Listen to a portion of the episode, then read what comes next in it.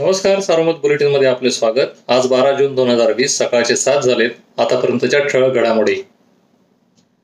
मान्सूनने एक आनंद वार्ता दिली आहे. मान्सूनची वाटचाल सुरू झाली असून याविषयी अधिक माहिती देत आहेत बद्रीनारायण वडणे. प्रतीक्षेत असलेल्या मान्सूनचे गुरुवारी राज्यात जोरदार आगमन झाले आहे. गोवा दक्षिण कोकण मराठवाडा आणि मध्य महाराष्ट्रातील काही भाग त्याने व्यापला असून आगामी चार ते पाच दिवसात संपूर्ण महाराष्ट्रात हा मान्सून पोहोचेल असा अंदाज भारतीय हवामान शास्त्र विभागाने वर्तविला आहे. दरम्यान पुढील चार दिवस म्हणजे चौदा जूनपर्यंत राज्यातील अनेक भागात मुसळधार पावसाचा अंदाज वर्तविण्यात आला आहे.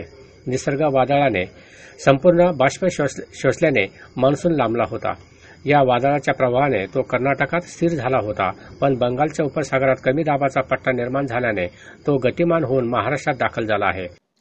करोना संकट काळात जिल्ह्यातील शेतकऱ्यांना खरीप हंगामाचे पीक कर्ज वेळेवर मिळावे यासाठी ऑनलाईन अर्जाची सुविधा उपलब्ध करून देण्यात आली आहे. जिल्हाधिकाऱ्यांच्या पुढाकारातून राष्ट्रीय सूचना केंद्राने ही सुविधा उपलब्ध करून दिली. यामुळे शेतकऱ्यांना मोबाईलवरूनही अर्ज करता येणार आहे. सोयरिकेच्या वादातून माजी सैनिकाची हत्या झाली आहे. पारनेर तालुक्यातील जापेगाव येथे ही घटना घडली. मनोज संपत औटी हे काही दिवसांपूर्वी सेवा संपवून घरी आले होते. आठ जून रोजी सायंकाळी त्यांच्यावर चार ते पाच जणांनी हल्ला केला. गंभीर जखमी औटी यांचे गुरुवारी निधन झाले. या प्रकरणी तीन जणांवर खुनाचा गुन्हा दाखल झाला आहे. शुक्रवारी आणखी सात करोनाबाधित आढळले. यात नगर शहरातील चार आणि राहता तालुक्यातील तीन जणांचा समावेश आहे. जिल्ह्यातील करोनाबाधितांची संख्या दोनशे एकोणचाळीस वर पोहोचली आहे.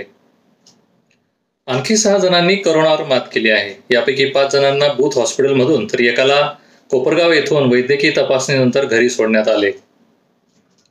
जिल्हा आरोग्य यंत्रणेने आतापर्यंत तीन हजार दोनशे एकतीस नमुने तपासले आहेत. यातील दोन हजार नऊशे एक नमुने निगेटिव्ह आले. सध्या जिल्ह्यात करोनाचे एकसष्ट सक्रिय रुग्ण आहेत. आदेशाचे उल्लंघन केल्याने संगमनेरच्या नायब तहसीलदारांवर दाखल केलेल्या गुन्ह्यामुळे महसूल विभागातच वादाला तोंड फुटले आहे. सात रोग प्रतिबंधात्मक कायद्यान्वये गुन्हा दाखल करण्यात आला आहे. या प्रकरणी राजपत्रित अधिकारी महासंघाने थेट मुख्यमंत्री उद्धव ठाकरे यांच्याकडे तक्रार केली आहे. करोना संकटामुळे गुरुपौर्णिमा उत्सवासाठी पालख्या घेऊन शिर्डीत येऊ नये असे आवाहन साई संस्थान प्रशासनाने केले आहे.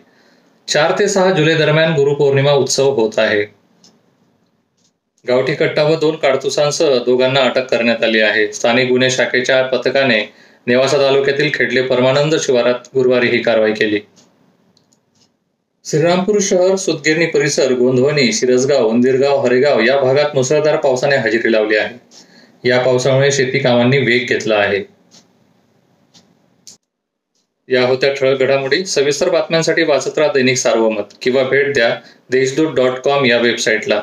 नमस्कार.